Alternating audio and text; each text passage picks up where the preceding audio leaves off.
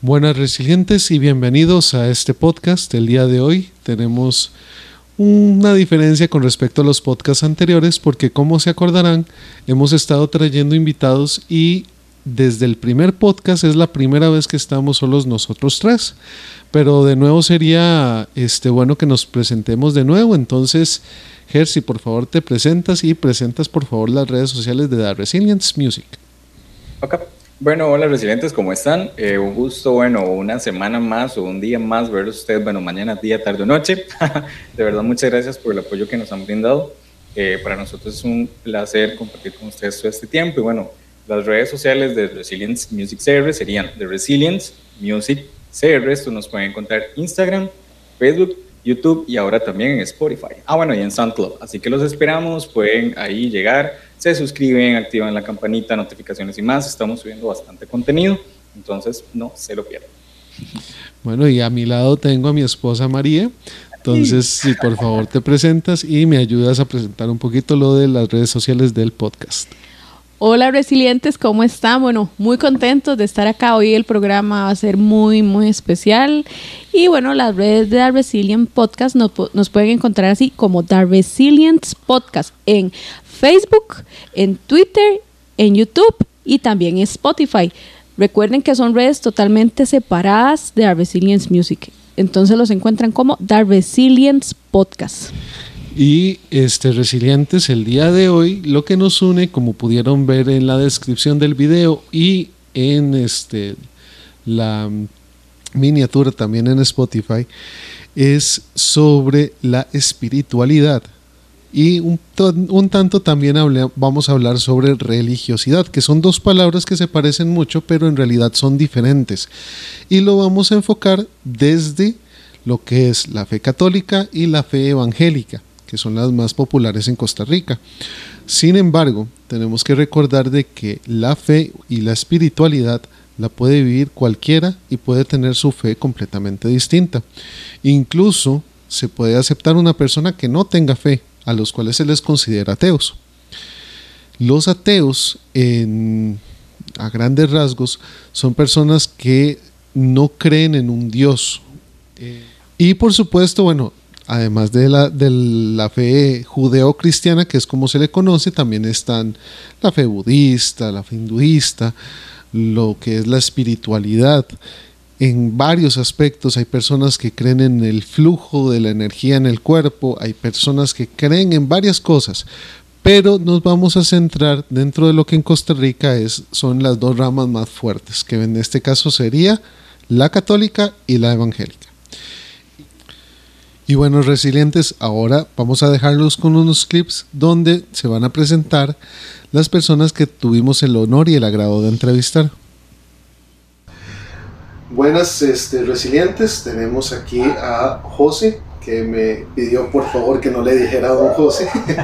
Este, José se va a presentar con ustedes resilientes y nos va a comentar parte de lo que es su fe y lo que es su vida dentro de la fe. Entonces, este, por favor José, si pudieras decirnos tu nombre completo, la iglesia donde, donde asistes, este, qué estudios tienes, a qué te dedicas, por favor. Bueno, buenas noches. Eh, mi nombre es José Andrés Vargas Escobar. Eh, y me asisto a la iglesia que se llama Casa de los Betel aquí en, en San Rafael de Tres Ríos. En ese momento soy un educador pensionado, ¿verdad? Ah, qué bueno. Y, pero sigo trabajando, eh, dando, doy tutorías aquí en un lugar aquí cerca de Terramol, entonces por ahí estamos sirviendo también esas cosas y, y lo que pueda servir también a la, aquí a la comunidad, a la gente, pues aquí estamos para hacer. Hola resilientes, bueno acá estamos, Hoy en compañía de dos personas maravillosas, un matrimonio, Don Maynor y Doña Rosa, y ellos van a estar siendo parte de este podcast de espiritualidad que vamos a estar presentando antitos de Semana Santa para que ustedes ya se vayan preparando para esta semana de reflexión. Y bueno, va a ser un podcast muy interesante porque ellos a pesar de que de verdad es un matrimonio, ellos escogieron otra vocación dentro de su familia y la vocación del diaconado. Y el diaconado permanente, quédense acá para que ustedes sepan qué significa diaconado permanente, por qué ellos decidieron este camino y cuáles retos les ha representado. Bueno, y que ellos sean los que se presenten. ¿Qué tal amigos y amigas? Eh, nos encontramos aquí Eh, mi esposa Rosibel y yo muy contentos de poder atenderles y también de poder contarles un poquito de, nuestra experiencia ya más de 10 años de haber iniciado esta, esta loca experiencia, decimos nosotros. Y bueno, con 32 años de casados, eh, casi 7 años de ordenados. Y ordenados digo yo porque para mí ella es parte de mi ministerio integral, integralmente. Hola resilientes, ¿cómo están? Bueno, hoy tenemos un podcast un poco diferente porque queremos eh, tocar como muchas aristas de, diferentes temas que realmente muchas veces no se tocan por tema tabú más. Hoy va a estar con nosotros Arturo.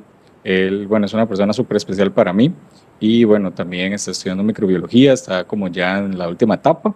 Adicional, bueno, también se encarga de cosas, o bueno, hace cosas con respecto a la parte de eh, audio y más. Entonces, tal vez contarnos un poquito más, presentarte con los resilientes y, hablarnos un poquito de vos.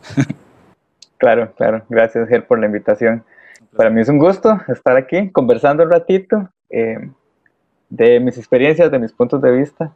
Eh, como decía Ger, soy estudiante de microbiología, también eh, tengo un título en filosofía y humanidades. tengo 27 años, vivo en Entre Ríos, soy oriundo de San Ramón de Alajuela, pero vivo en Entre Ríos.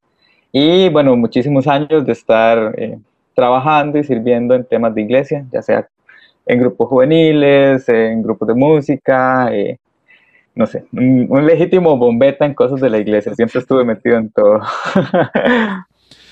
Lo más importante es que si vamos a hablar sobre fe y espiritualidad, y por supuesto, si lo vamos a hablar desde la perspectiva de otras personas, ustedes, nuestros resilientes, también conozcan cuál es nuestra fe y cuál es nuestra espiritualidad. Así que por favor, amor, si me puedes explicar cuál es tu fe y cuál es tu espiritualidad. Bueno, mi fe, yo nací en la fe católica y continúo en la fe católica, ¿verdad? Soy católica practicante, sirvo en la iglesia todos los domingos. Bueno, la gente que me conoce sabe que yo canto Eucaristías prácticamente todos los domingos y entre semanas y me llaman funerales, horas santas, me encanta. Es un servicio que me encanta hacer, ¿verdad? Y Ger Jonas ya saben, ¿verdad? Y bueno, y en lo que es espiritualidad, yo les puedo decir que yo soy una persona que creo firmemente en Dios, que yo siento a Dios dentro de mi ser, que más allá de que me enseñaron a creer en Dios, yo creo en Dios porque yo realmente tengo esa convicción y porque yo lo siento dentro de mi corazón y bueno, y esa es la diferencia entre fe y espiritualidad más o menos desde mi perspectiva. Ok, Gerson, vos qué nos puedes comentar sobre tu relación con Dios? Bueno, yo les cuento, yo pertenezco, bueno, digamos a lo que sería la religión, por decirlo de alguna manera, evangélica, pero con base en todo lo que he aprendido y todo lo que he vivido, llegó un punto en el que me di cuenta que más que profesar una religión, decidí profesar una relación con Dios. Y eso para mí es súper importante, que de hecho eh, es un tema interesante que lo vamos a ir tratando ahorita más adelante, pero muchas personas tal vez les cuesta creerlo. ¿Por qué? Por mi orientación sexual. Entonces para muchos es como, nah, usted no puede tener espiritualidad. Y verán que, de verdad, bueno, Mari y Jonah que me conocen y mi familia saben que soy sumamente espiritual. Eh, siempre para mí Dios está como centro, tanto en mi relación con, con mi novio, porque tengo un novio, eh, está Dios como, como mi relación.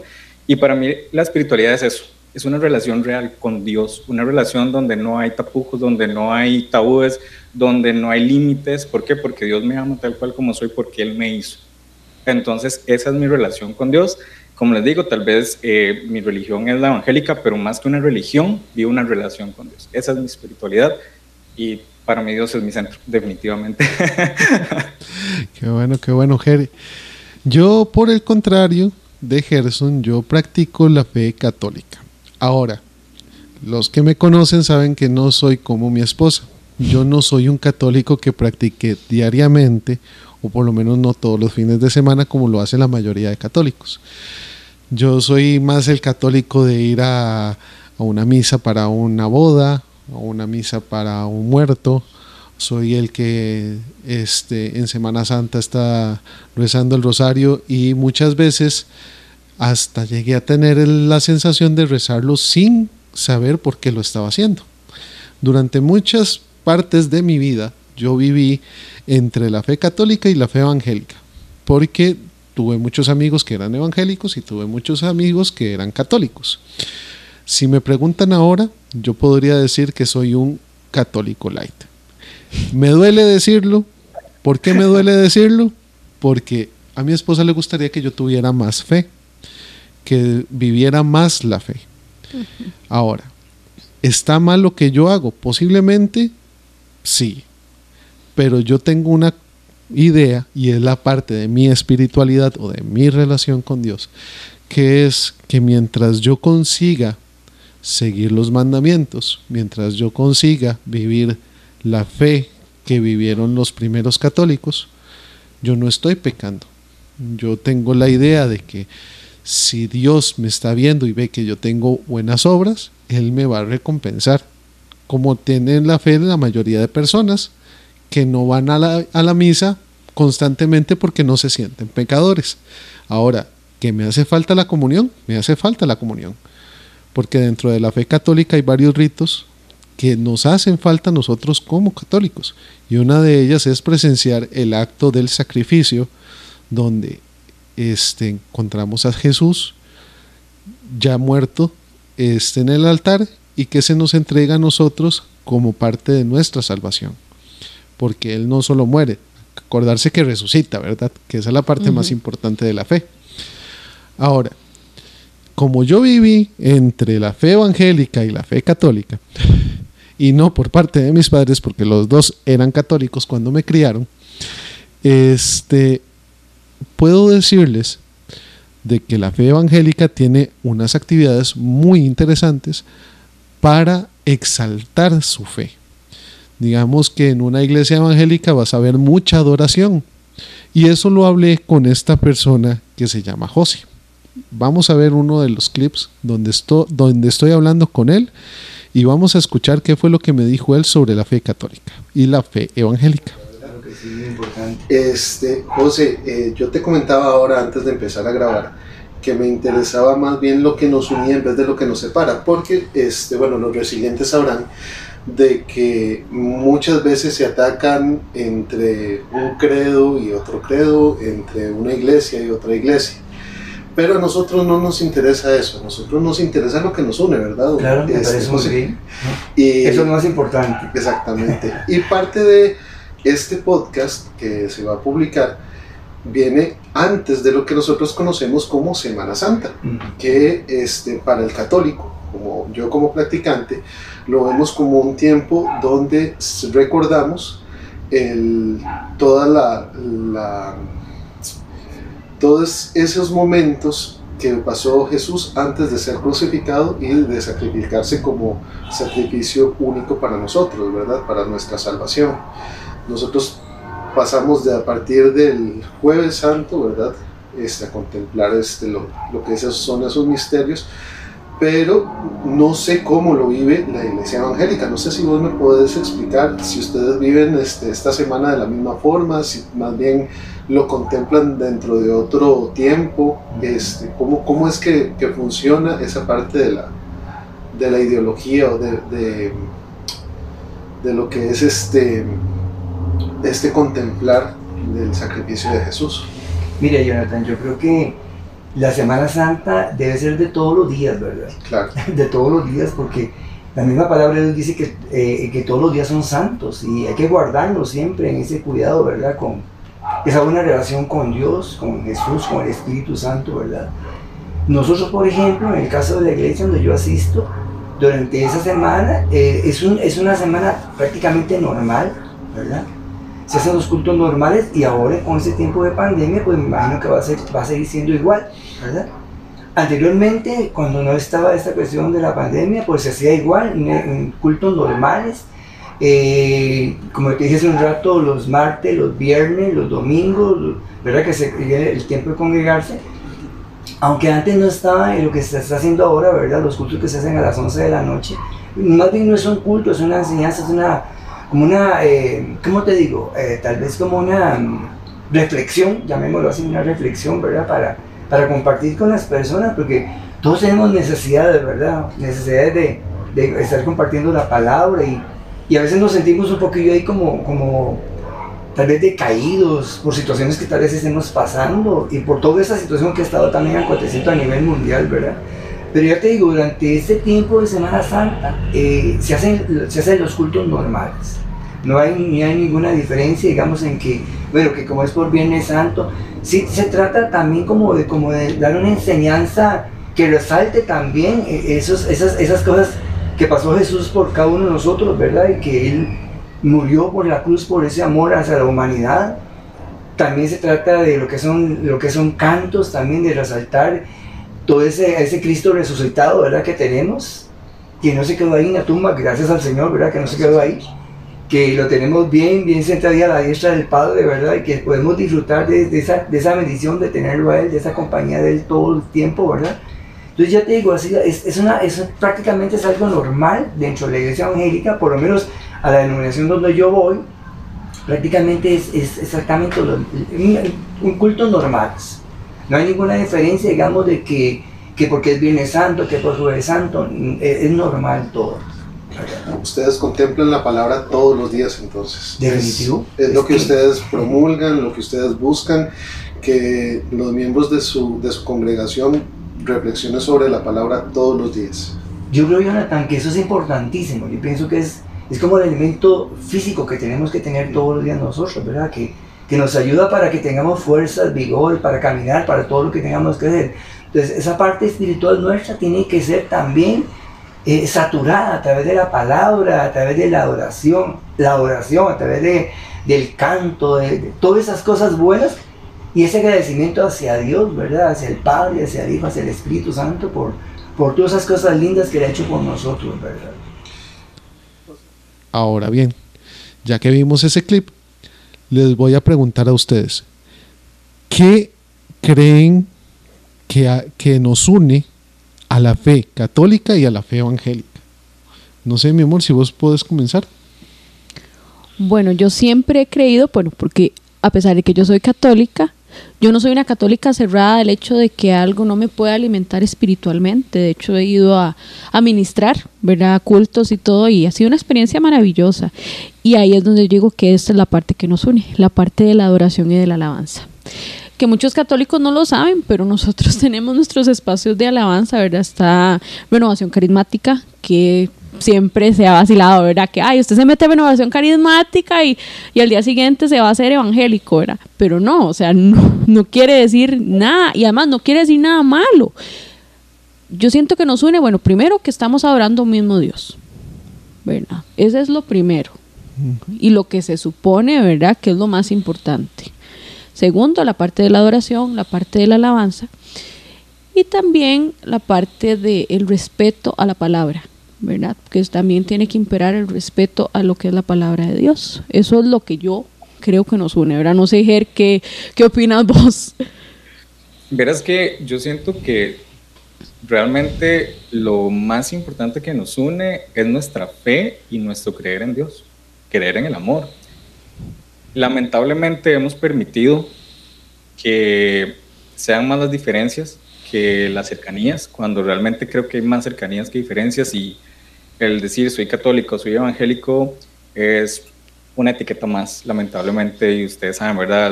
La sociedad nos ha enseñado que todo tiene, a todo debe tener una etiqueta y todo debe tener una categoría. Entonces, en el momento que nosotros nos damos cuenta, por ejemplo, vean la relación que tenemos nosotros, yo soy evangélico, María es católica y nunca hemos tenido una situación de respeto. ¿Por qué? Porque yo respeto su creencia y ellos respetan la mía. Y no por eso quiere decir de que yo voy a ir y voy a decir, no, usted tiene que hacerse así. O ellos me ven a mí. O sea, es una situación de respeto. ¿Y qué es lo único aquí?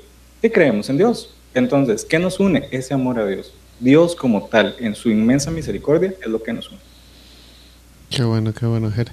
Este, y sí, bueno, yo lo único que podría decir ahora es de que la fe que nosotros deberíamos de profesar siempre es la que nos enseñó Jesús al decirnos, amad unos a los otros como yo os he amado.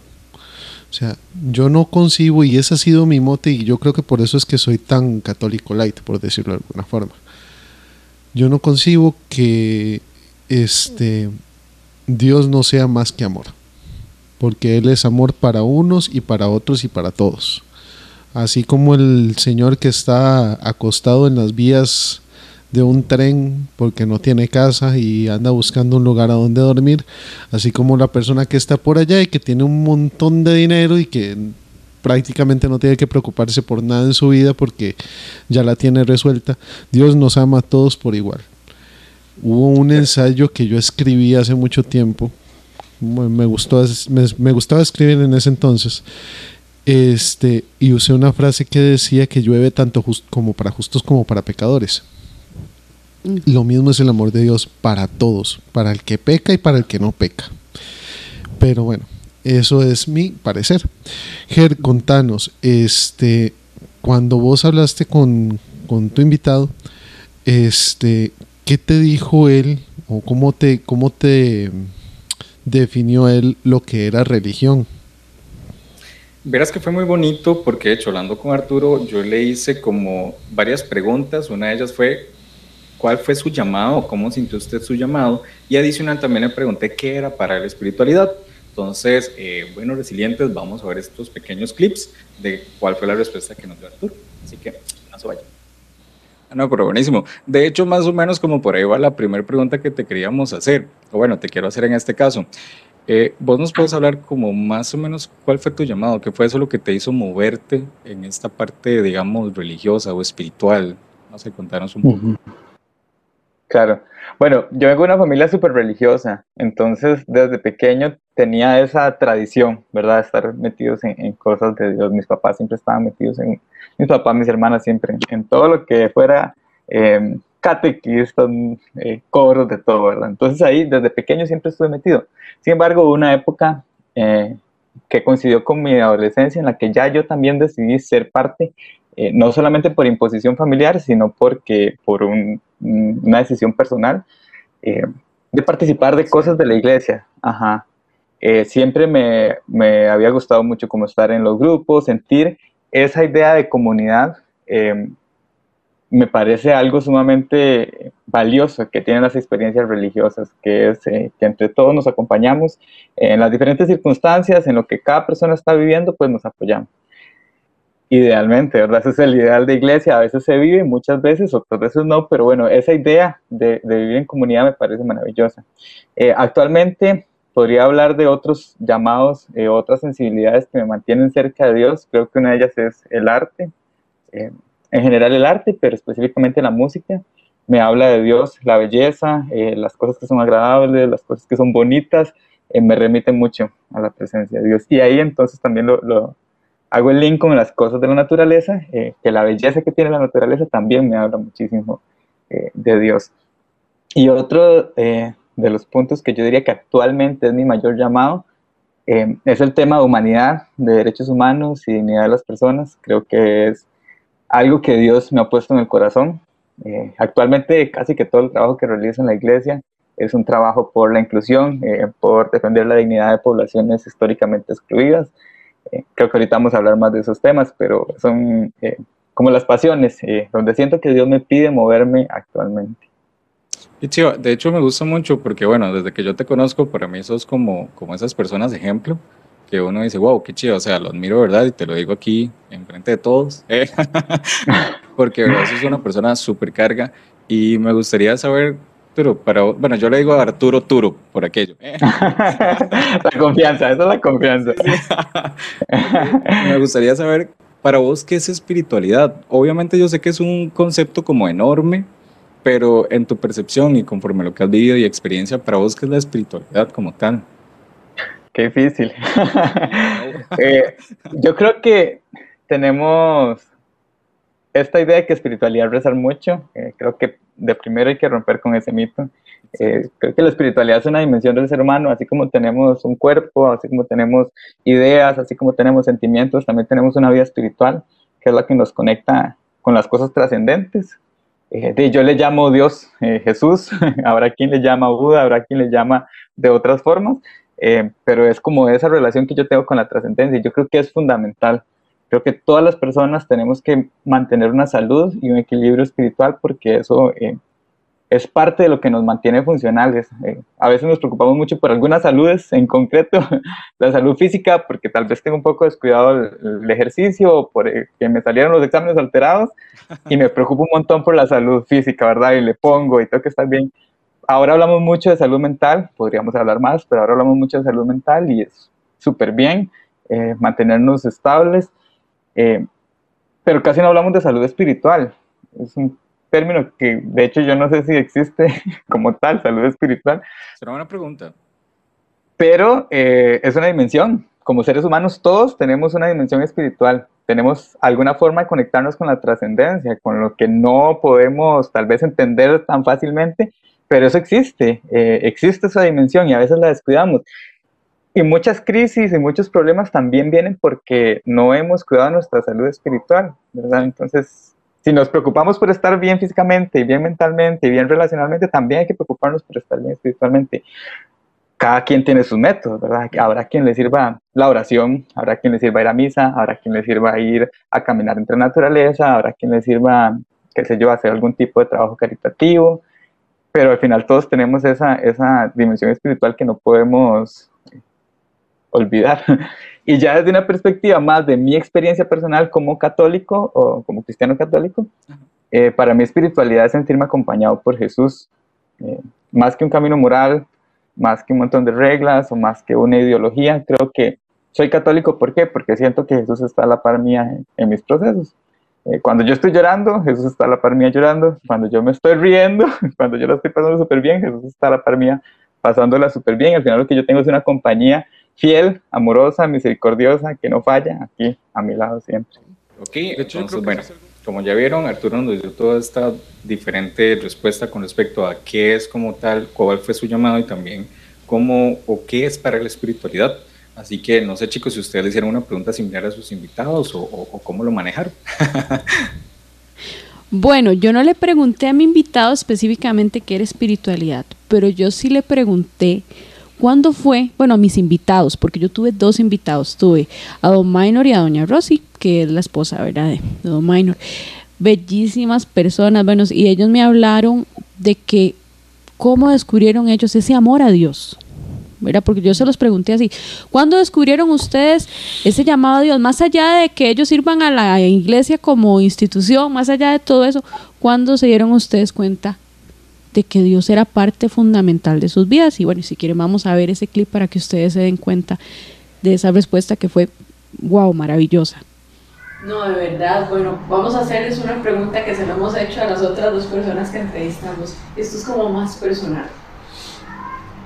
¿Cuándo se dieron cuenta ustedes de ese llamado, pero más allá de por qué usted cree en Dios? O sea, eso es una pregunta muy personal. Sí. ¿Qué me podrían decir ustedes de eso? Bueno, tal vez empiezo yo y usted, usted continúa. ¿Por qué creo en Dios? Mucha gente, es interesante, esa pregunta este, uno se la hace a los matrimonios cuando llegan a la presentación y les dice que, este, ¿por qué quieren ser casados? ¿Por qué quieren el matrimonio?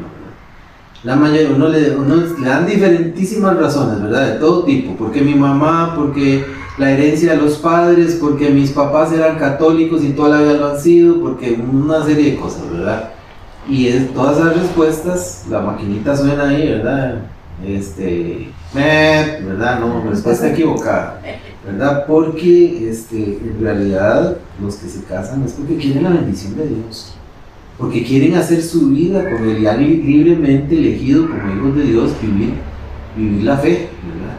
Entonces yo pienso que yo soy católico, soy cristiano, sigo a Cristo y creo en Dios, no porque nadie me lo impuso, ni por la tradición, ni porque mis papás lo fueron, ni porque nada de eso. Es porque yo libremente, mi libre albedrío, yo encontré que yo no puedo vivir sin Dios. No puedo vivir. Desde que tuve uso de razón, empecé a pensar en Dios ¿verdad? Y, y, consecuentemente he venido a través de los años madurando esa fe y creyendo más y más y más en, en el Señor y haciendo una relación de amistad con Él. Entonces, eh, Santa Teresa, orar es hablar con un amigo. Este, entonces yo pienso que, que, me he hecho de un amigo que aunque invisible, nunca lo he visto, a través, solo en una Eucaristía, ¿verdad? Y yo creo y he aprendido a confiar en Él y a creer en Él, a pesar de que el mundo y las cosas sean contrarias, ¿verdad? Que el mundo me diga que no, que eso no existe, que yo me lo imagino, que eso lo inventaron, que es que este, creer en Dios es un atraso porque ya no está de acuerdo con la época y con la, cultura y todo lo demás. No, yo pienso que todo lo contrario. El hombre de por sí tiene en su corazón ese vacío. Y ese vacío es el que Dios me ha llenado. Yo pienso que ha sido una relación mutua. Eso es lo que, lo que ha sucedido. Un amor, este, una relación de amor. No sé, Rosy, nosotros desde jovencillos los dos, ¿verdad? Sí, Siempre hemos estado... Sí, yo digo que es por convicción de ver, digamos, el amor de Dios en todo lo que siempre se ha manifestado en nuestra vida, ¿verdad? Entonces, ahí lo hemos encontrado, lo hemos vivido. Y desde muy jóvenes, porque sí, desde que éramos novios siempre hemos estado metidos en las cosas de la iglesia, ¿verdad? Siempre, siempre. Y ya de casados también. Entonces, de, hemos visto el, a través de, de nuestra vida el amor de Dios presente en todas las cosas que realizamos, ¿verdad? Así es. Y cuando han sido las, como dicen, las vacas flacas y las duras, igual hemos sentido la fortaleza de Él, ¿verdad? Asistiéndonos en esos momentos. Entonces, eso, ¿verdad? Va haciendo esa relación de fortaleza espiritual entre uno y Dios, ¿verdad?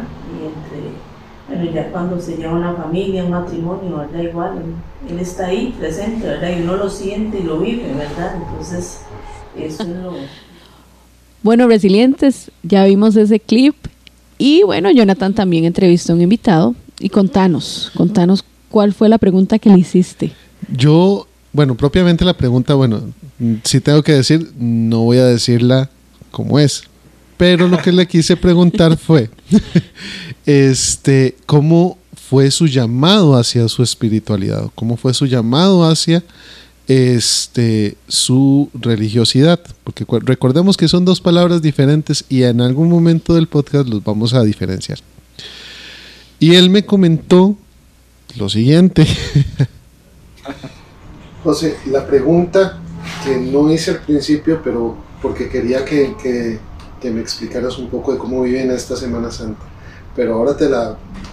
¿Cómo descubriste tu fe? Ay, ¿cómo descubrí mi fe? Bueno, durante mucho tiempo yo fui católico, yo fui católico, ¿verdad?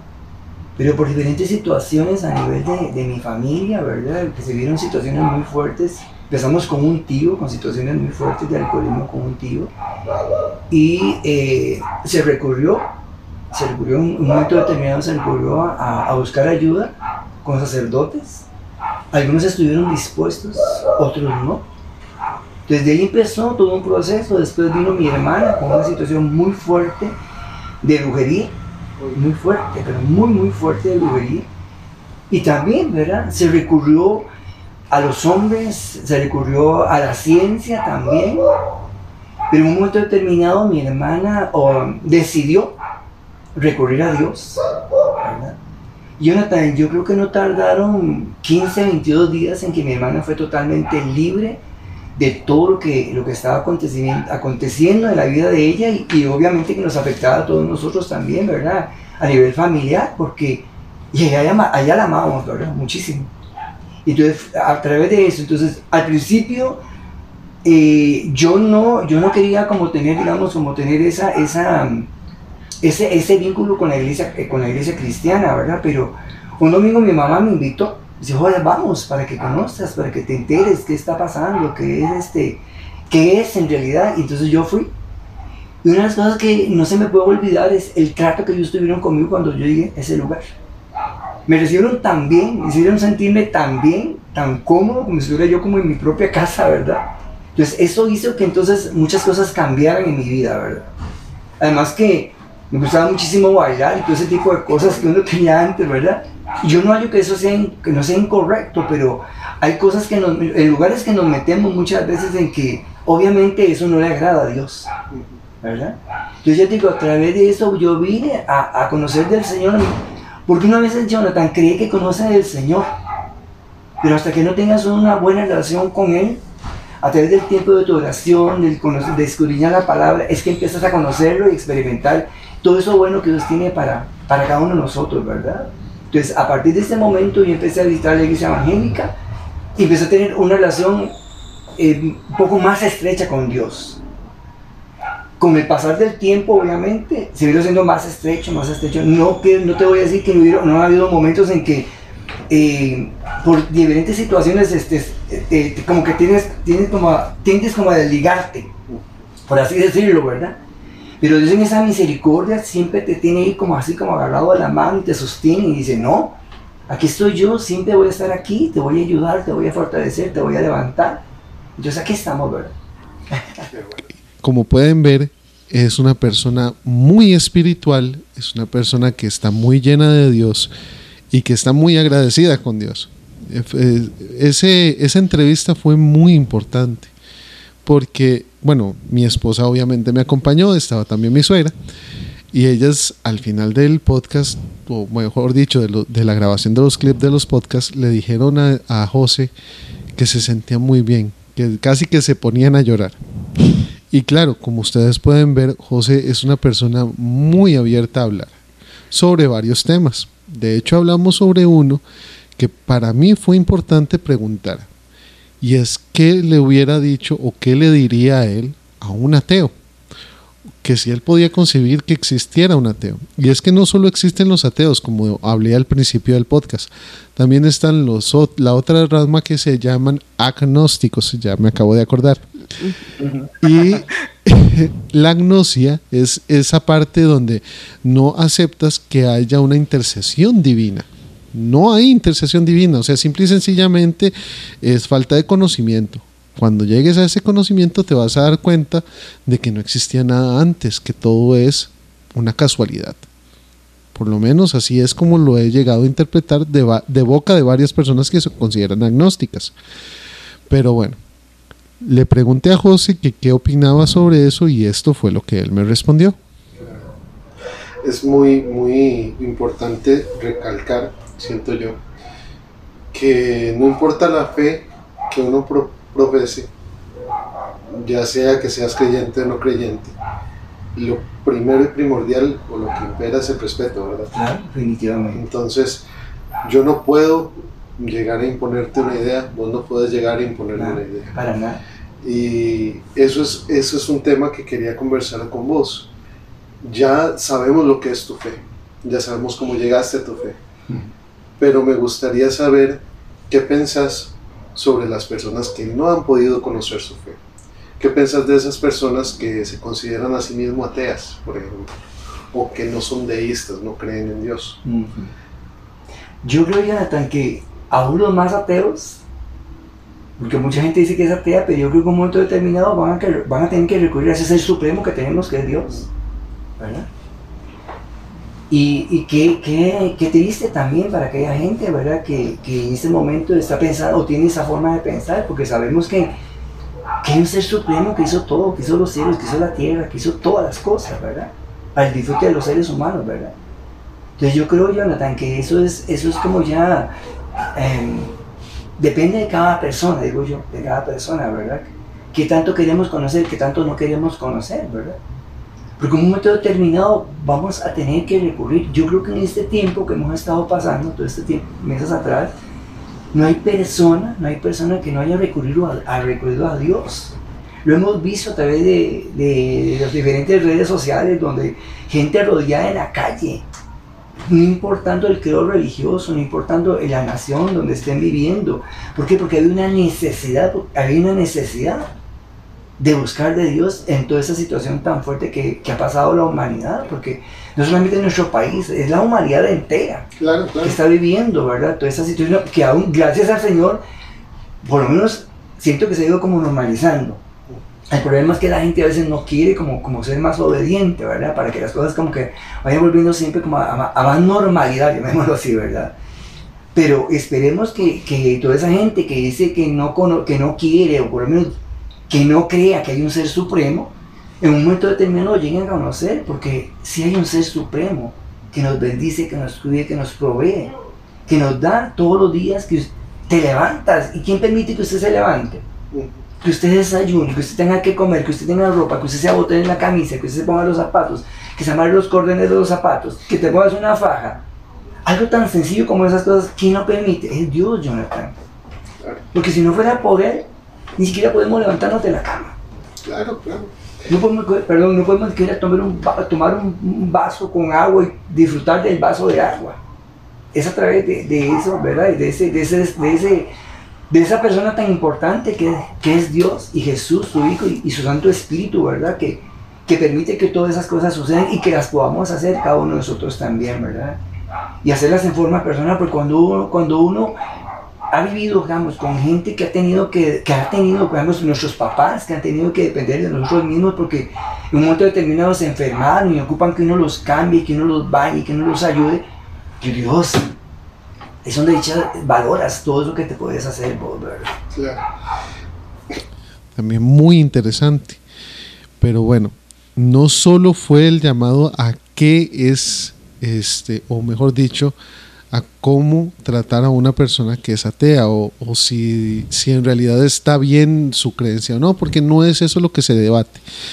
Lo que se debate es este, cómo estas personas no nos dejan vivir a nosotros nuestra fe. Y vamos a hacer un comentario con respecto a esto. Gerson, a vos por, por tu decisión sexual te han dicho que vos no podés compartir con Dios, ¿cierto? Exactamente. Y a María le dicen que por, este, por ser tan religiosa no puede compartir con el mundo. Ajá, no podría tener ya mi guajer, o sea, por ejemplo. o sea, no, absurdo, totalmente. Y es, y es algo tan, tan difícil llegar a un punto donde la fe o la religión te divide de tu humanidad.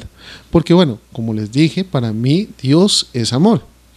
Y yo tengo mucho aprecio por Gerson, incluso puedo decir que lo amo como mi hermano que es, y eso no me hace a mí menos, o sea, no me va a quitar un pedazo, no me va a hacer menos Jonathan, y tampoco va a hacer que mi Dios o el Dios en el que yo creo lo vaya a despreciar, porque eso, eso no es el Dios en el que yo creo, yo creo en un Dios que es amor.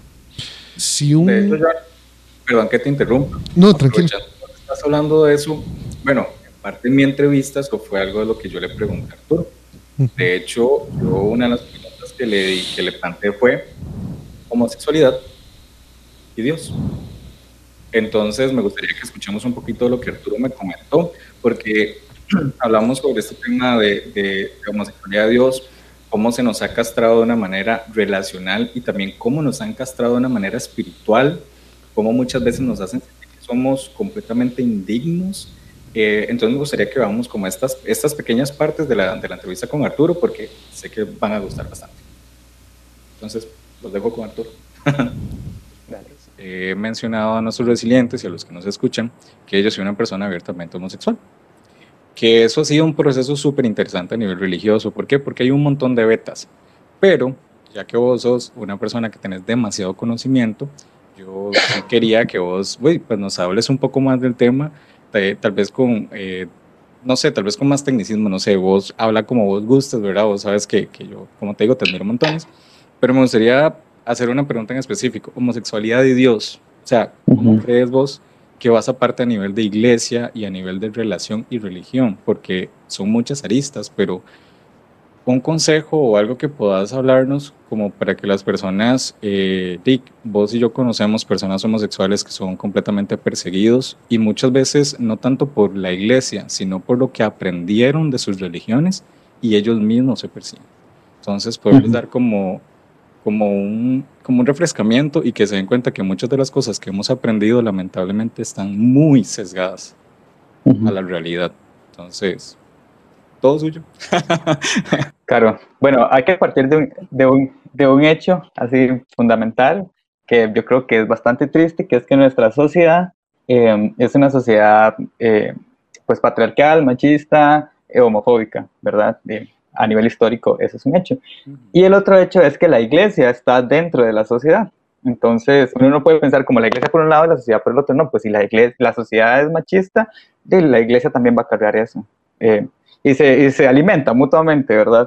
Eh, entonces, tristemente, las religiones, hablo desde mi contexto, católico-cristianas, eh, son homofóbicas, eh, son instituciones que, que, manifiestan una exclusión, ya sea directa, al decir cosas, ¿verdad? Al decir, mira, nosotros no aceptamos esto y esto, si esto estás mal, estás pecando, eh, o indirecta, eh, a través de no abrir espacios para las personas sexualmente diversas.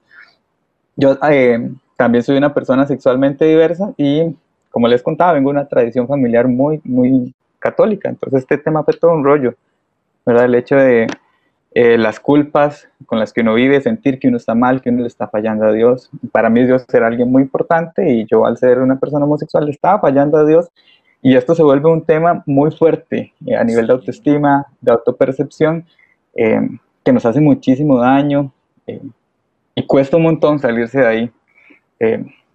Algunas personas tenemos algunas herramientas para poder salir y empoderarnos un poquito con nuestra sexualidad pero no es fácil ligar las dos cosas. A mí a veces me han preguntado como, para vos una persona eh, puede ser religiosa y, una persona homosexual puede ser religiosa, eh, como si fuera algo hipotético. y al final digo, no es algo hipotético.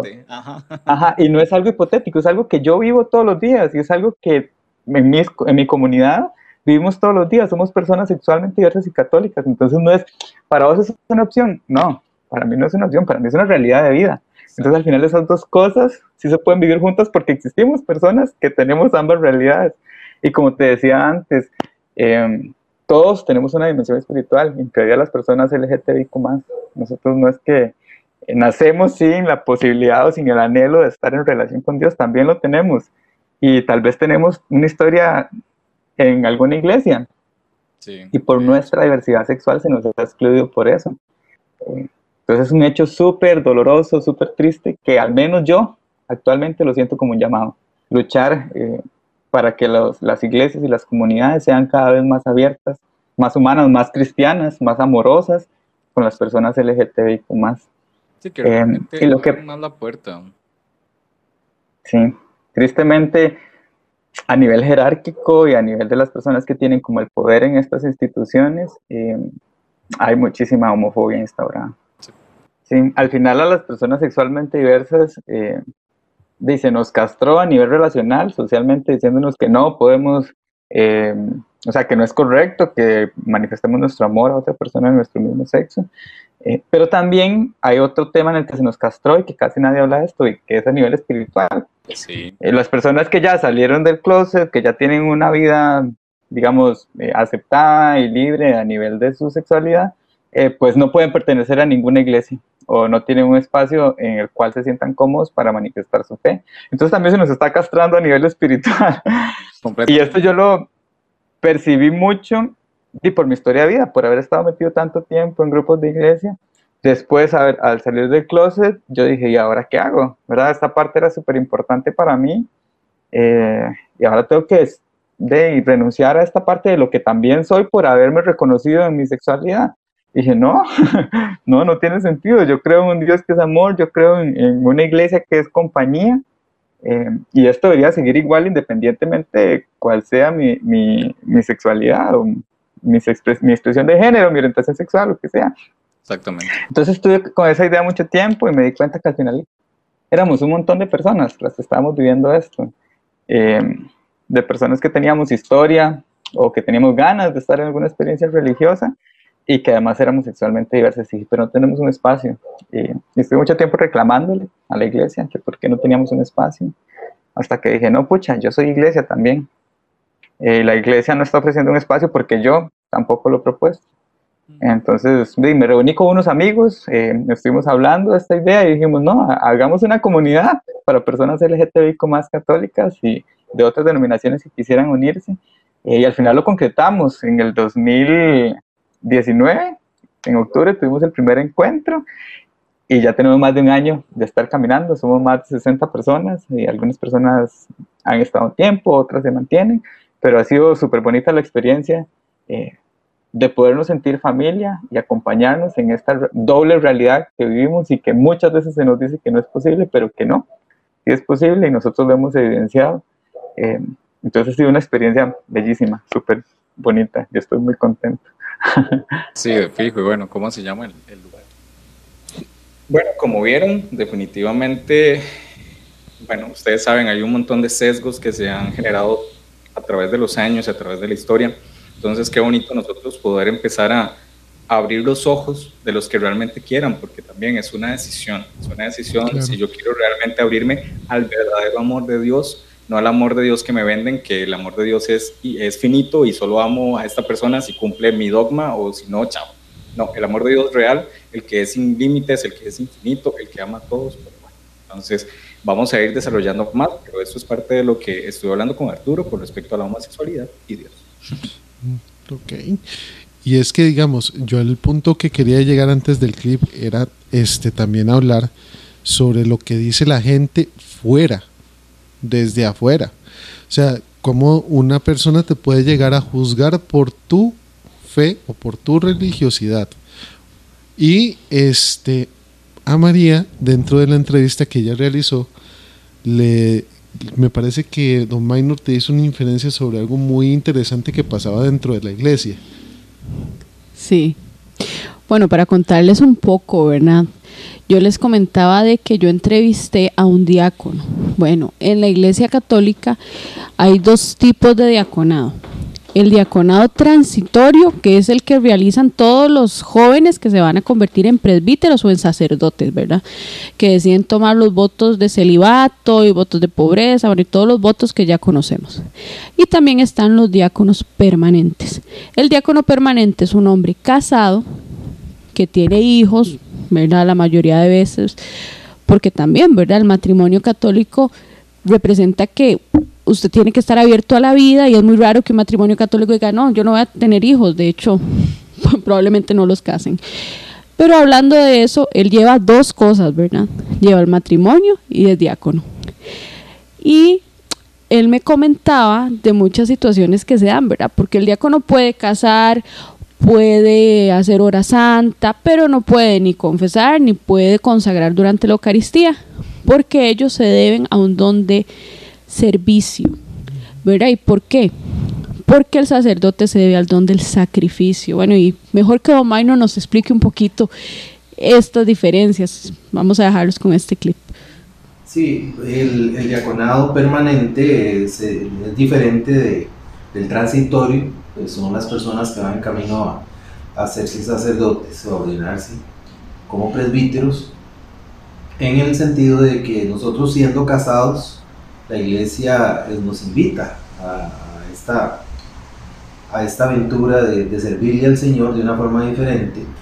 Y eh, por supuesto yo tengo que contar con, con, el permiso, visto bueno de mi esposa para poder hacerlo.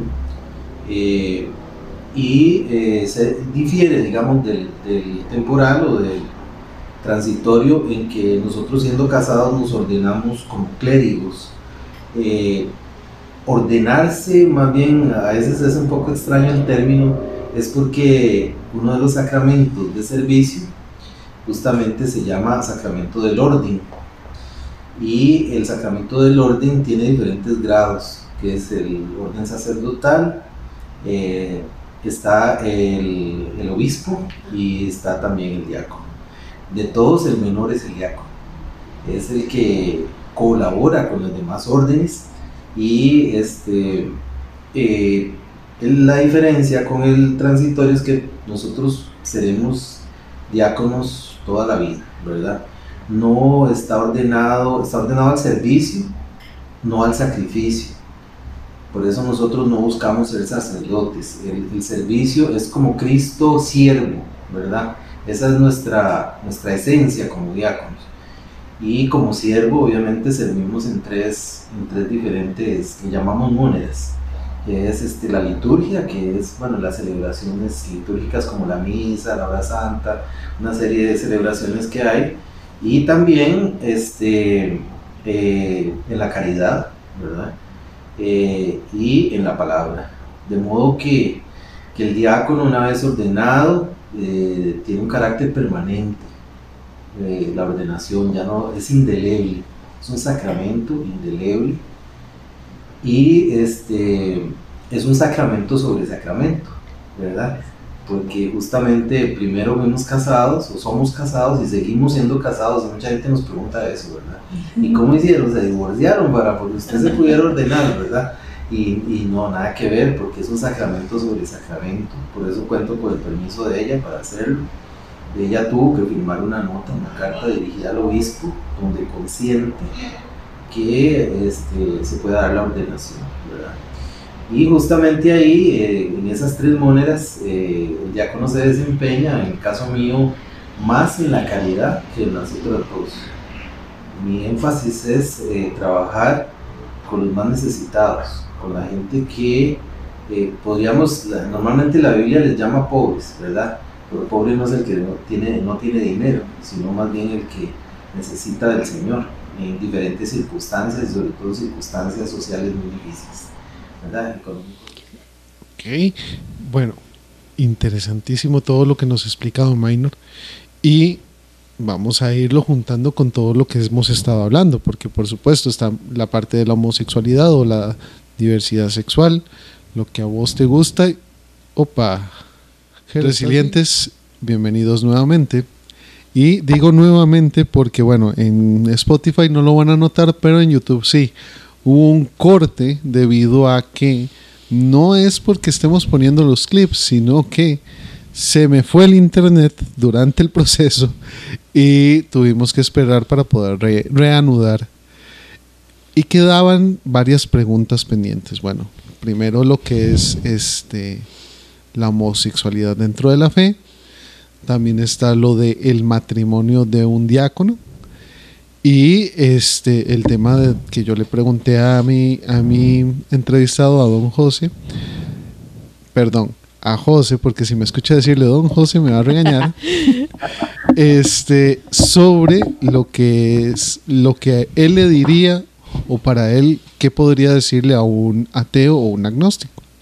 Pero quiero que debatamos esos tres temas entre nosotros. Entonces, Ger, vos proponías lo que era este, la diversidad sexual dentro de la fe, ¿verdad? Que cómo esas etiquetas nos van separando y cómo, más que todo, este, nosotros perdemos el norte de lo que realmente es una, una fe, una religiosidad, que es el entablar una relación como vos lo vivís, una relación con Dios o incluso respetar lo que, lo que Él nos mandó, porque nosotros que creemos en Jesús, creemos en que Él nos mandó a amarnos los unos a los otros.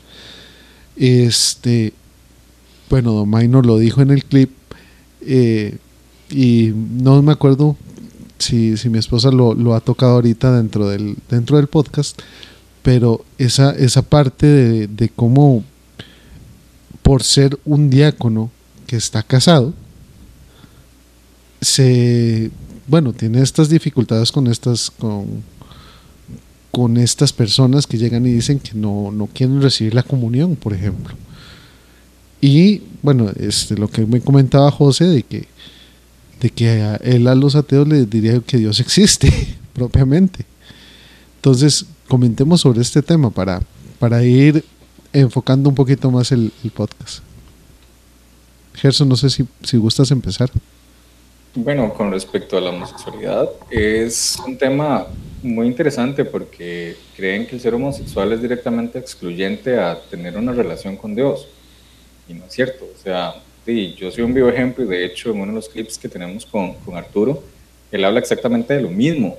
Como muchas personas dicen, es que homosexualidad y Dios, eso existe. O sea, y nosotros somos. O sea, y yo, como les digo, o sea, y ustedes lo saben, para mí Dios es súper importante y en medio de mi relación oramos y le pedimos a Dios, eh, Dios me bendice igual que a todos, o sea, creo que lamentablemente, y no lo digo solo a un nivel de la homosexualidad como tal, sino que lo digo con respecto a todo aquello que se sale de las normas o de lo normal, por decirlo así, porque realmente es normal, eh, la gente le tiene miedo y es por desconocimiento. ¿Por qué? Porque muchas veces nos quedamos con lo que nos dice el pastor, con lo que nos dice el padre, con lo que nos dice Facebook. o sea, no vamos más allá y no buscamos, porque definitivamente un texto sin contexto es un pretexto, simple y sencillamente. Pero como nos da pereza buscar, entonces nos quedamos con lo que nos digan las supuestas personas que son líderes, por decirlo así, que ahí es donde nosotros también debemos ser un poco más críticos en quién realmente va a ser mi líder, a quién realmente yo me voy a acercar. Esa persona realmente está buscando esa información. Y es lo que pasa con, con digamos, en mi caso. Eh, yo le contaba a Arturo en una de mis experiencias que yo, bueno, yo cantaba con unos amigos hace mucho tiempo atrás y nos invitaron, eh, digamos, a hacer un culto donde nosotros le íbamos a ayudar, digamos, como un grupo de chicos a un coro para que ellos cantaran. Entonces era que yo también cantara con ellos. Pero di, como lamentablemente nos han metido tantas cosas en nuestra cabeza que usted no puede servir, porque es parte de lo que hablaba también Arturo con el tema de cómo nos castan espiritualmente, eh, yo, di, yo me acerqué al pastor y yo le dije, mira, o sea, bueno, realmente no fue el pastor, fue el hijo de él, y yo le dije, mira, y vos sabes cuál es mi condición, yo soy así, así, así, amo a Dios por encima de todo, pero esta es mi condición y no, di, no quiero poner a nadie en, en una situación incómoda.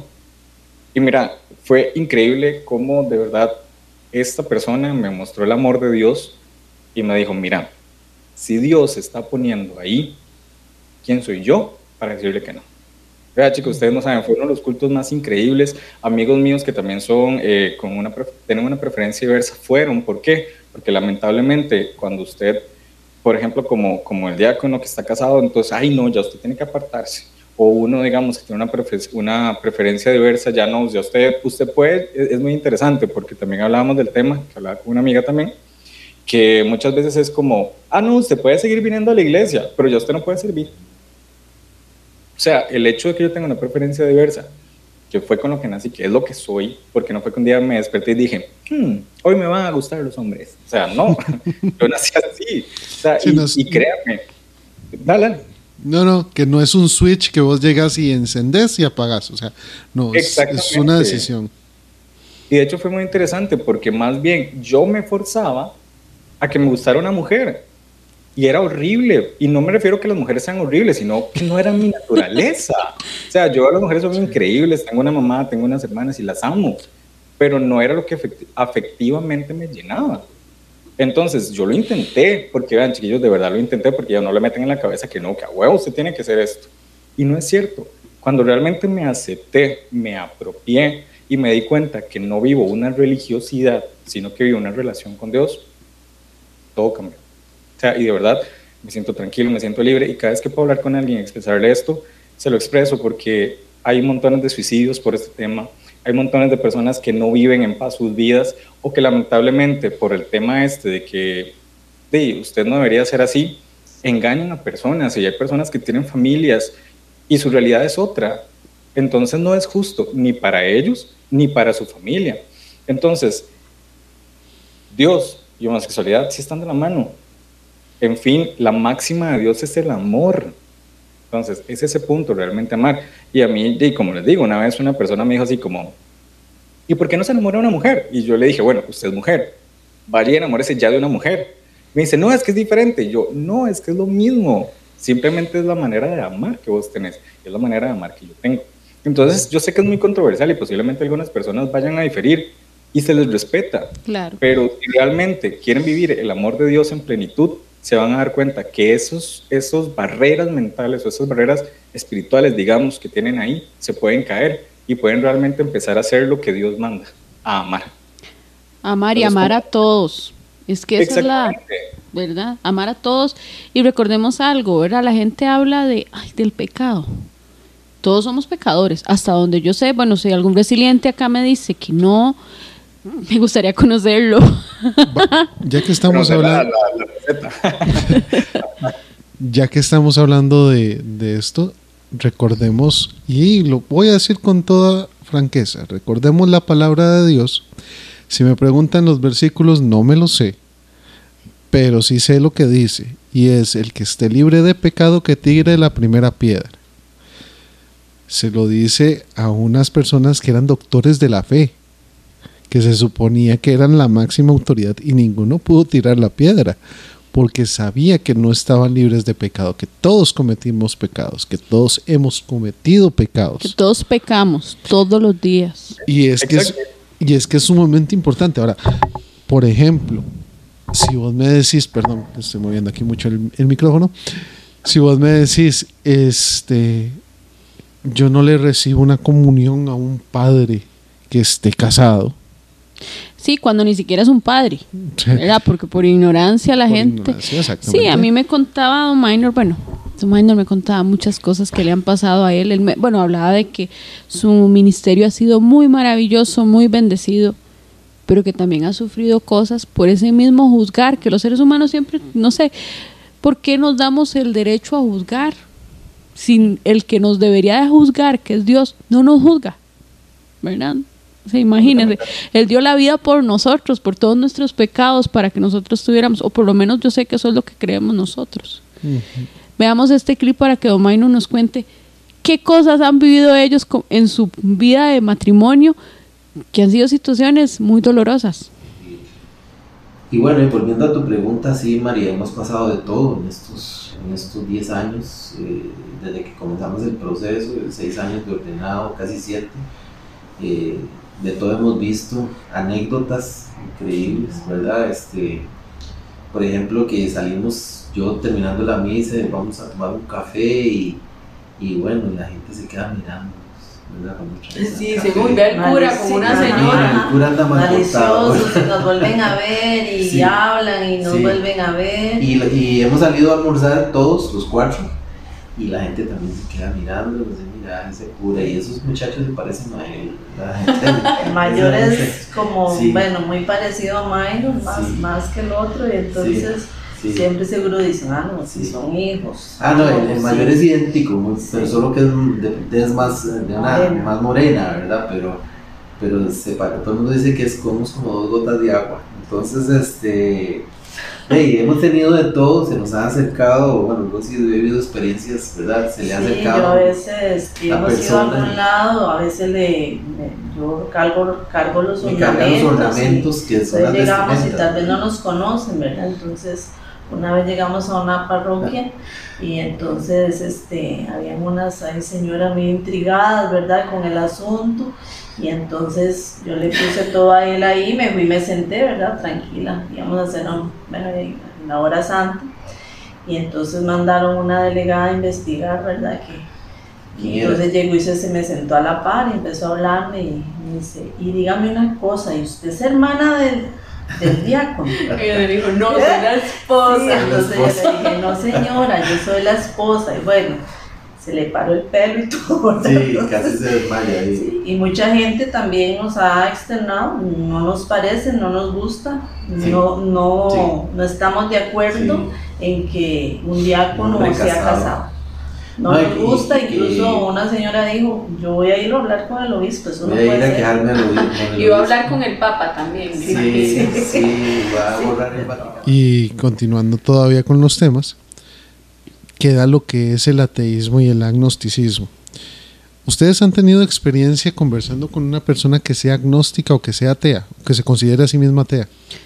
Mm, ateo sí, pero digamos, el ateo que yo he conocido es, diferente, porque también eso es una parte del ateísmo. La gente que, que ha tenido algún problema en su vida, una situación de vida muy fuerte y deciden no, yo ya no creo en Dios, Dios no existe, porque si Dios fue capaz de que esto pasara, Dios no existe. Y yo creo que yo creo que todos lo hemos pasado en algún punto. Bueno, yo nunca he, creído que Dios no exista, pero sí me he enojado. Yo he dicho, uy, pero, pero ¿por qué yo? ¿Pero por qué a mí? Pero si yo soy una persona que trato de llevar las cosas, ¿verdad? Yo creo que, creo que a todos nos pasa.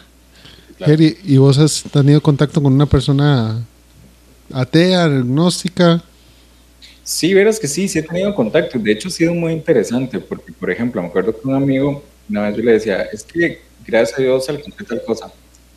Y me dice, pero es que no, Dios no hizo nada, fue usted. Y yo, ok, que lo respeto. Igual volvemos al punto, es un tema de tolerar. O sea, si, si vos no crees en Dios, dale. También tenía otro, otra amistad que se, se llamaba, bueno, se decía ateo, pero era muy interesante porque técnicamente todo el tiempo más bien pasaba hablando de Dios, como eh, si Dios fuera real, esto pasaría, si Dios fuera Entonces, de verdad, yo, X, o sea, si usted quiere creer o no quiere creer, es su problema, es su decisión, yo no te voy a llegar a, bueno, ustedes saben cómo soy yo, yo soy como muy tranquilo y cada quien cree en lo que quiera, pero sí me parecía muy chistoso esos comentarios de, y, y, hasta cierto punto, y tienes razón, digamos, de las, las metas que yo voy logrando en mi concepción, gracias a Dios, pero también yo tuve un esfuerzo. Entonces tampoco estaba tan, tan fuera de sí lo que me decía uno de, los, de los ejemplos que puse, La otra persona sí me da mucha gracia porque es como, yo soy ateo, pero constantemente publicaba cosas de Dios, entonces como... pero bueno, cada quien con su, manera, ¿verdad? O sea, y, de igual manera vuelve al punto. Es algo que se eh, hay algo, hay, hay una frase, no recuerdo ahorita bien cómo es que va, que este dice que entre más trates de negar una cosa, más le das importancia.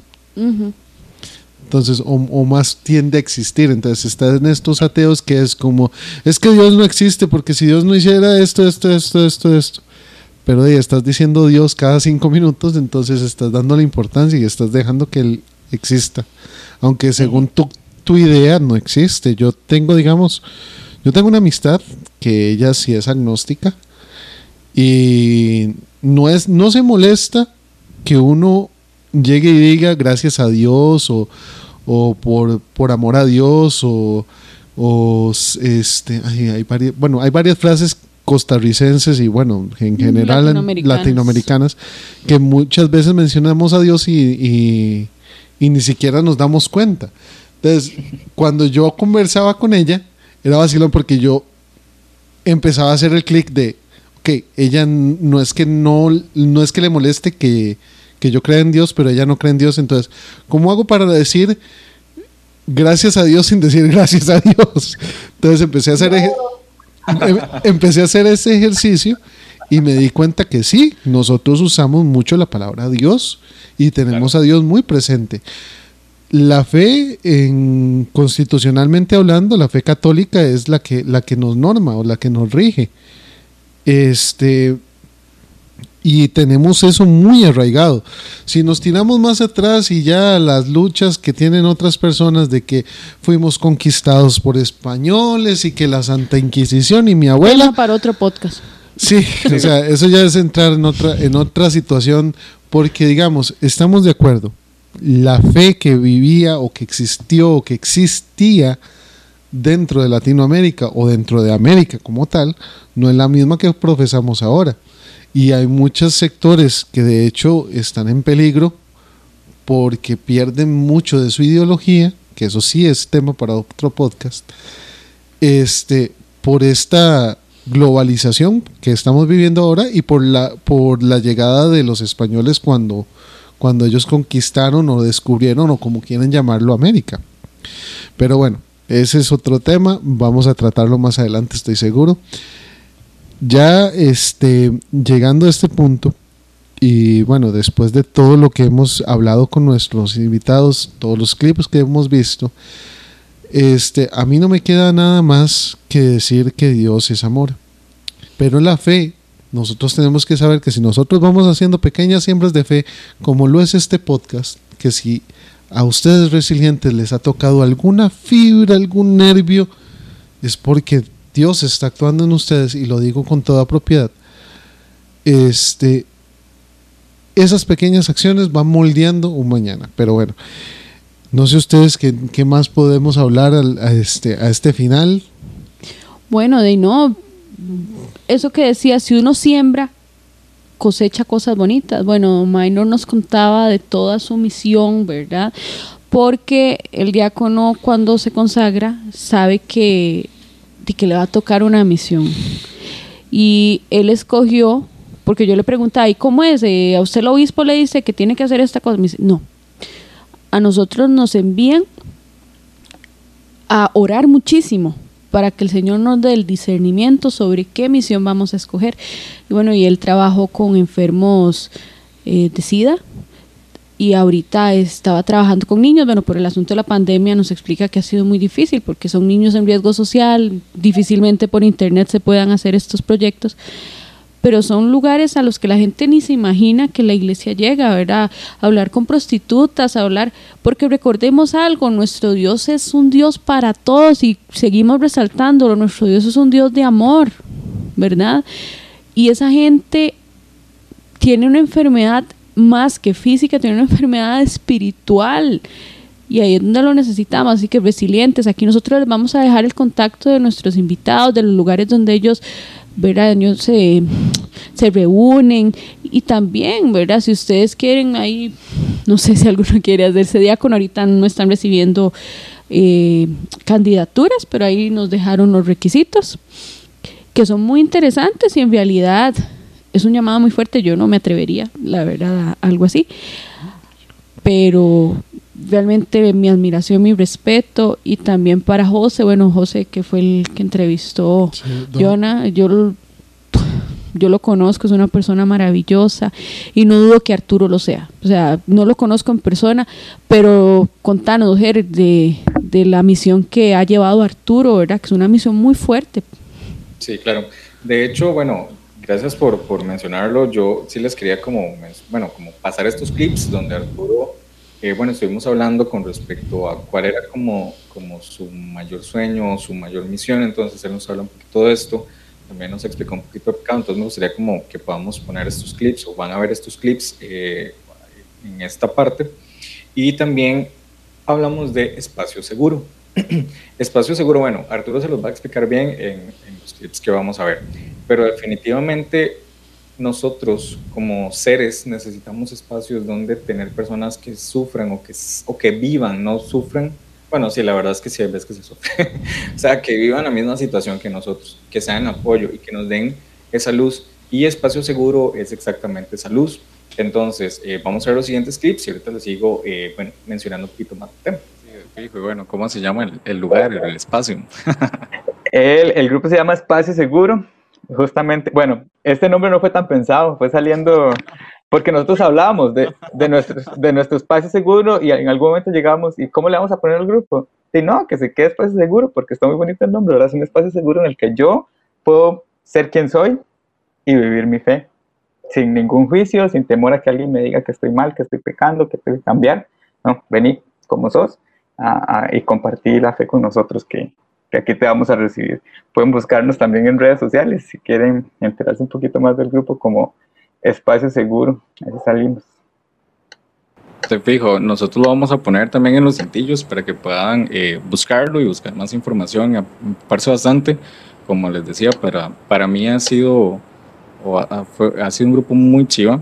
Creo que definitivamente ha permitido que muchas personas que están en un proceso tal vez más complejo eh, y las que ya estamos en un proceso tal vez un poquito más avanzado, por decirlo de alguna manera, tengamos ese lugar donde, donde se pueda hablar, donde se pueda realmente decir, bueno, Dios está conmigo. De hecho, sí, sí, como parte de mí. Definitivamente para mí es muy valioso todos estos espacios y no sé si quieres hablarnos un poco más de tu experiencia, de cómo fue esa mm, lucha de, bueno, yo soy esto y soy esto y la iglesia y, wow, ¿cómo le hago? O sea, tal vez o algún consejo que puedas dar a alguna persona que tal vez en ese momento esté viviendo esa misma situación. Ujú.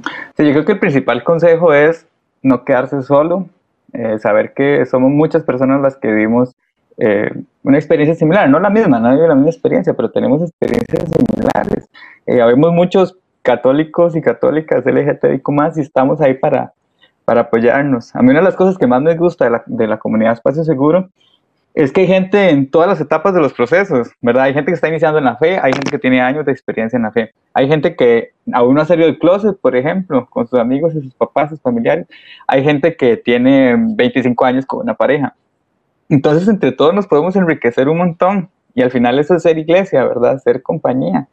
Eh, y eh, el consejo este de no quedarse eh, callado, que no quedarse solos, es porque acompañándonos las cargas se hacen un poquito más, más tranquilas, más ligeras. Esta carga, esta culpa que uno se pone eh, a nivel religioso por ser diverso es terrible. Es peor cuando uno escucha muchísimo el mensaje eh, de exclusión. Creo que eso depende también de la suerte de uno, si le tocó una comunidad que es particularmente excluyente, que sabemos que en Costa Rica hay muchas. Eh, tal vez alguien tuvo suerte y está en una comunidad un poquito más abierta, que dichoso, que dichosa pero no es el común. Entonces es necesario nosotros unirnos, apoyarnos, escucharnos y entender que Dios también está para cumplir esa, esa misión de escuchar, de amar. Eh, el, el, famoso tema del pecado siempre nos lo dicen un montón. Cuando uno le cuenta a alguna persona religiosa, mira, es que yo, yo soy gay. Ah, mira, Dios ama, Dios ama al pecador, pero no ama el pecado. Y al final es una disociación interna que uno dice, pucha, yo estoy mal y Dios no me quiere por lo que hago. Y cada vez que yo tengo una cita o siento atracción por un chico, me siento terrible. pero hay que entender que esto no es un pecado, ¿verdad? eh, ser quien yo soy, amar, no es un pecado, porque un pecado es algo que yo decido libremente, eh, una acción en contra del amor. Decir, lo que yo estoy más bien buscando es amar a otra persona independientemente de que sea mi mismo sexo, no es pecado, es simplemente una expresión de amor. Eh, y yo estoy completamente seguro que Dios lo ve con buenos ojos, que Dios apoya y que Dios acompaña también esa situación. Entonces, bueno, como pudieron ver, eh, definitivamente, eh, bueno, Arturo para mí tiene un corazón enorme, yo se lo decía a él, o sea, yo lo admiro montones y este, este grupo Espacio Seguro para mí ha sido muy importante, eh, me retiré por un tiempo, pero ya otra vez volví por temas de todo lo que hemos venido haciendo, ¿verdad? que pasamos como loquillos, pero ya otra vez estoy ahí. ¿Por qué? Porque definitivamente son espacios que necesitamos y que muchas veces tal vez no tenemos o desaprovechamos. Y algo que, que que también mencionaba Arturo en los videos es el tema de ojalá que llegue un punto donde no necesitamos tener un espacio seguro, sino que nuestras congregaciones, sin importar cuál sea la, creencia religiosa, eh, sean ese espacio seguro, donde nosotros, siendo diáconos casados, siendo personas divorciadas, siendo personas eh, sexualmente diversas, prostitutas, X, lo que sea, nos podamos sentir cómodos, nos podamos sentir parte. Y no nos vean como alguien que no sirve, porque lamentablemente muchas veces nos dicen, puedes llegar, pero no puedes servir. O sea, ya nos están diciendo que somos inservibles. Entonces, son cosas que podemos ir trabajando y estos espacios como este podcast es para eso, para que, como decía ahora Jonah, si una sola persona está siendo tocada por esta información, mira, somos más que felices porque la labor de las personas que transmitimos, que transmitimos información o que queremos ver un cambio es esto, salir de esa zona de, uy, mejor no digo esto porque se van a enojar, no, no, hablemos, digamos, llevemos esperanza a las personas, porque al fin y al cabo eso era lo que hacía Jesús, llevar esperanza a las personas. Así que seamos nosotros esos entes que van a llevar esperanza. Importante. Bueno, ya para terminar, este los vamos a dejar con unos clips nos vamos a mencionar primero, por supuesto. Este, José nos dio un salmo que se los voy a dejar a continuación. Este, ¿Hay algo más que quieras compartir con nosotros? ¿Hay algo que sientas que tienes que decirnos? Eh, ¿Tienes algo más que, que comentar? Vienes que me gustaría mucho compartir un salmo. Claro, por supuesto. ya que usted me da esa libertad y a mí me gusta mucho, estaba ayer estudiando un salmo y yo quiero compartirlo en esta, ahí con ustedes en este momento es el Salmo 20, espérate a ver si es el Salmo 20 porque me gusta mucho el Salmo 20.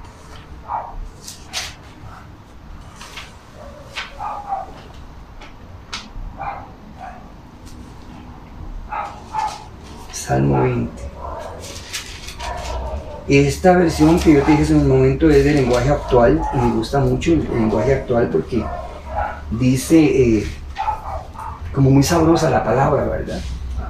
Y el Salmo 20 dice, eh, viene un título que dice, Dios ayuda al rey. Y empieza diciendo, que Dios te responda cuando te encuentres en aprietos. Que Dios de Israel te brinde su protección. Que Dios te envíe su ayuda desde su santuario. Que Dios te dé su apoyo desde Jerusalén. Que Dios se acuerde siempre de todas tus ofrendas. Y eso a mí me gusta no solamente la parte económica, todo aquello que usted pueda sembrar en una persona. Qué sé yo, un plato de comida, eh, unos zapatos, una camisa, un pantalón. Dios se va a acordar porque aquí dice bien clarito, ¿verdad? Dice, Dios se acuerde, dice, Dios, es el verso, em, vamos a ver, ya se me perdió. Pero dice, voy a repetir, de aquí dice, que Dios se acuerde siempre de todas tus ofrendas, o sea, de todo aquello que usted ha sembrado en un niño, en una persona adulta mayor, en tu mamá, en tu esposa, en tus hijos, en, tu parentela, Dios se va a acordar siempre. Y Dios lo va a tener a memoria, ¿verdad? Y reciba con gusto los animales que presentas en su honor. Bueno, recordando de los holocaustos que se usaban antes, ¿verdad? Que Dios te conceda lo que pidas de todo corazón y se haga realidad. Y que lo que pienses hacer y lo que piensas hacer. Lanzaremos gritos de alegría cuando Dios te conceda la victoria. Y alabando a nuestro Dios haremos ondear la bandera, que Dios te conceda todo lo que pidas. Ahora estoy seguro de que Dios te dará la victoria al rey que, el rey que Él ha elegido. Sé que Dios le responderá desde su santo cielo. Sé que con su poder le dará al rey grandes victorias. Entonces, quería compartir ese salmo, pues bueno, no lo terminé todo, bueno, voy a leer el último verso, que es el verso 9, que dice, Dios nuestro, dale al rey la victoria, responde, respóndenos cuando te llamemos. Y yo creo, Jonathan, que siempre Dios va a estar con el oído atento, ¿verdad? A la voz de nosotros, a, la, a lo que estamos pidiendo, a aquella necesidad que estemos teniendo en un momento determinado, ¿verdad?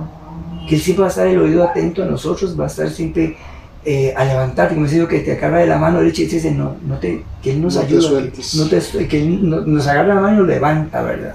Yo, yo creo que, que ahí es donde encontramos a través de la palabra esas, esas, esas, así, esas, esas palabras, ya valga la redundancia, donde vemos y destacamos el poder de Dios siempre para ayudarnos, para levantarnos y a concedernos los deseos del corazón, porque yo creo que... Bueno, resilientes, yo creo que el mejor regalo que uno le puede dar a una persona que quiere, a una persona que le tiene estima, es orar por ella. Yo, la verdad que antes de cualquier otro regalo mm, en físico, digamos, material, yo siempre le pido a mis amigos, oren por mí, pídale a Dios ahí que me ayude, porque todos tenemos nuestras situaciones. Y Don Minor nos va a regalar algo muy bonito, nos va a regalar una bendición, una bendición para todos los resilientes, una bendición para este podcast. Y ya casi Semana Santa, bueno, y qué mejor manera de empezarla que con esta bendición. Yo quería despedirme, María, con la bendición, si usted me lo permite. Por supuesto, claro que sí. El Señor esté con ustedes. Con tu espíritu. La bendición de Dios Todopoderoso, Padre, Hijo y Espíritu Santo, descienda sobre ustedes, sus familias, estudios y trabajos, y los acompañe siempre. Amén. Pueden quedar en la paz del Señor. Demos gracias. Demos gracias. No sé si Arturo Sí, también. de hecho, yo les quería, bueno, compartir la, el, digamos, como el último mensaje que, que compartió Arturo conmigo para todas las personas. Entonces, igual los dejamos con el clip de Arturo. Y a la gente que nos está escuchando, nada más un último mensaje. Nunca, nunca duden de que Dios les ama. No hay ninguna situación por la que Dios no les ama. Así es. Bueno, muchas gracias, resilientes. Muchas gracias, Arturo. Y nos vemos en el próximo podcast. Chao. Entonces, resilientes, ha sido un placer para nosotros estar una vez más con ustedes. Este ya vendría a ser el sexto podcast, me parece, o el séptimo podcast. Este es, no, el sexto podcast. Ya estamos en el sexto podcast y este sería el final. No sin antes agradecerle a nuestros invitados y recuerden nuestro hashtag siempre resilientes. Siempre resilientes. De verdad, muchísimas gracias. Que pasen unas vacaciones bien bonitas los que van a tener vacaciones. Y si no, bueno, que pasen una semana sumamente bendecida. De verdad que todas nuestras oraciones y todo nuestro cariño. Y ya saben, aquí quedan los contactos de nuestros invitados. Y esperen ahí la sorpresita musical que les vamos a tener. Sí. ya saben, los queremos, siempre resilientes. Chao. Ok.